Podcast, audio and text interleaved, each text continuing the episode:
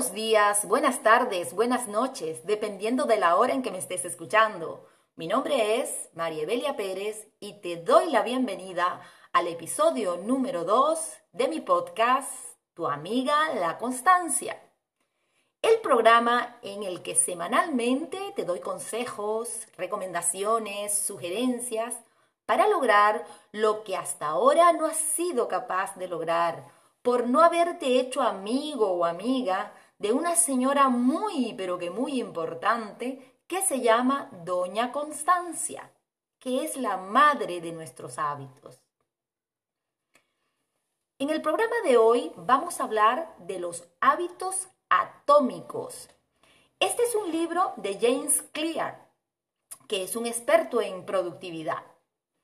Este libro me gusta mucho porque es muy didáctico y tiene un montón de elementos sobre la formación de hábitos que estoy segura te pueden ayudar.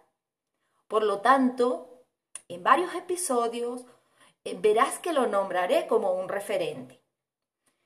Hoy hablaremos de lo que define el autor como lo que son los hábitos atómicos y de las razones por las que te cuesta tanto cambiar un hábito según el autor. ¡Vamos a comenzar!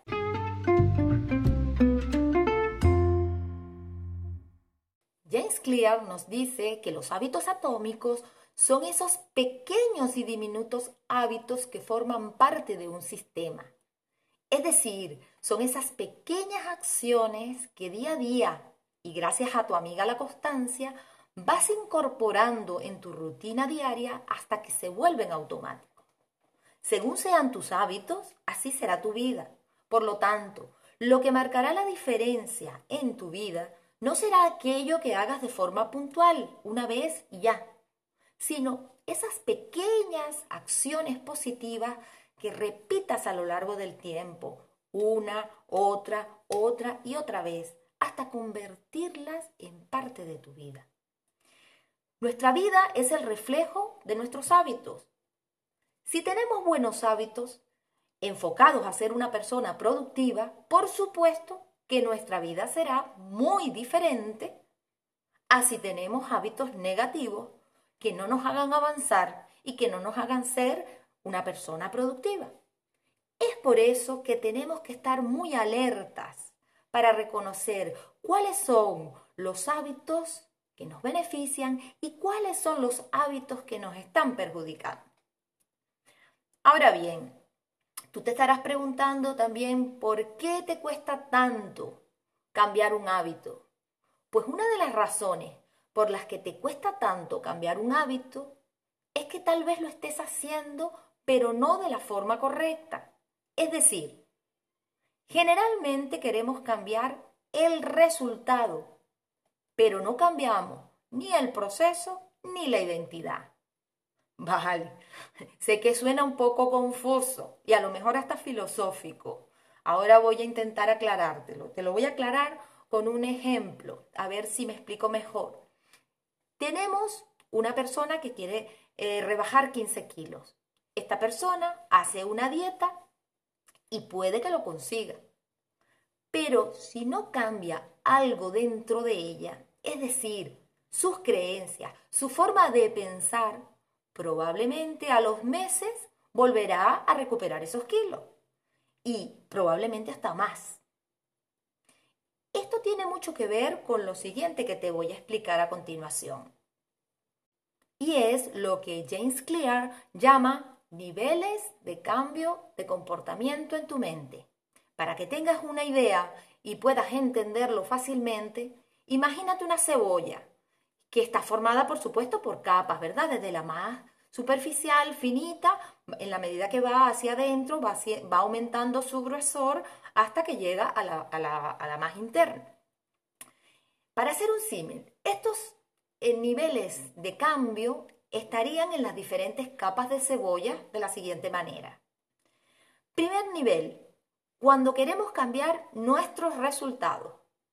Estamos entonces en esa capa superficial, externa de la cebolla, ¿verdad?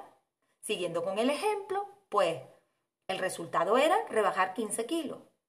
Bien, El segundo nivel, cuando actuamos en el cambio del proceso, es decir, del sistema, es decir, del cómo lo hago. Aquí estamos en la capa media de la cebolla. Siguiendo con el ejemplo, pues voy a un especialista, eh, experto en nutrición, me pone una dieta, hago ejercicios de acuerdo a, a un horario que me he establecido, me peso regularmente, eh, lo registro diariamente, etcétera, etcétera, etcétera. Es el proceso. Y el tercer nivel ¿m? es cuando el cambio es de nuestra identidad. Es decir, cuando cambiamos nuestro sistema de creencias, cuando nos vemos y nos reconocemos como la persona que queremos ser.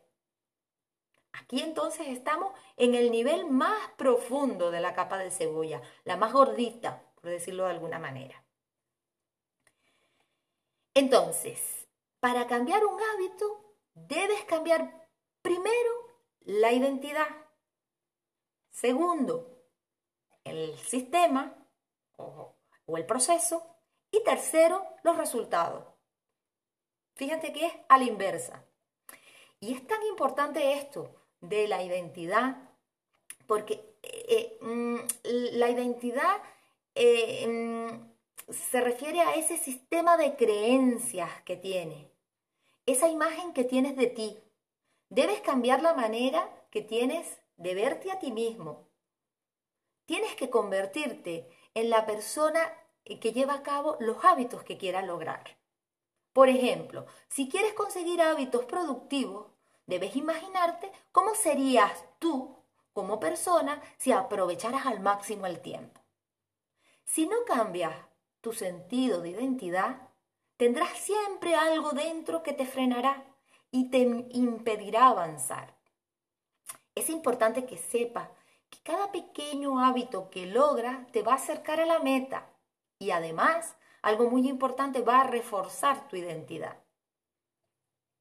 Y ya para terminar, cuando, cuando el cambio lo realizamos desde esa tercera capa, es cuando realmente eh, se realiza el cambio verdadero, ya que estamos cambiando desde adentro hacia afuera. Te voy a poner un ejemplo que lo escuché el otro día y me parece que puede ilustrar mucho más todavía esto de la identidad. Eh, se trata de dos personas que están dejando el hábito del cigarro, ¿vale? Se le pregunta, se le ofrece a estas dos personas, a una se le ofrece un cigarro y a la otra también. Eh, la primera persona dice, no quiero porque estoy dejando de fumar. La segunda persona dice, no, gracias, no soy fumador. Dense cuenta, estas dos personas, el lenguaje que utilizan es diferente. ¿Cuál de las dos creen ustedes que está más enfocada hacia un cambio de identidad? Pues por supuesto, la segunda persona. ¿Mm? Se está reconociendo como que no es una persona fumadora. Vale.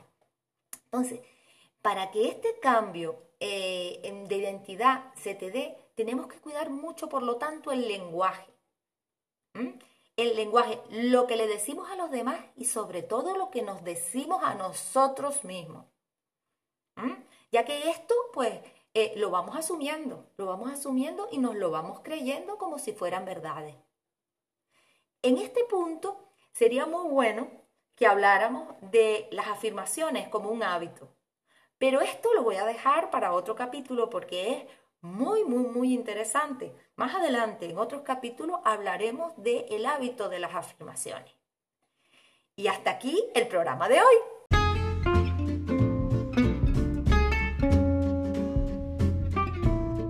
Recuerda siempre que hacerte amigo o amiga de la constancia es el primer paso que tienes que dar hoy y repetirlo a diario. Sí puedo, sí soy capaz de ser constante, ahora y siempre. Y hasta aquí el programa de hoy. Muchísimas gracias por permitir expresarme, gracias por escucharme y darme la oportunidad de llegar a tu mente y a tu corazón. Te espero la próxima semana en otro episodio más. Recuerda, puedes seguirme en mi Instagram como Tu Amiga La Constancia. ¡Adiós! ¡Hasta la próxima semana!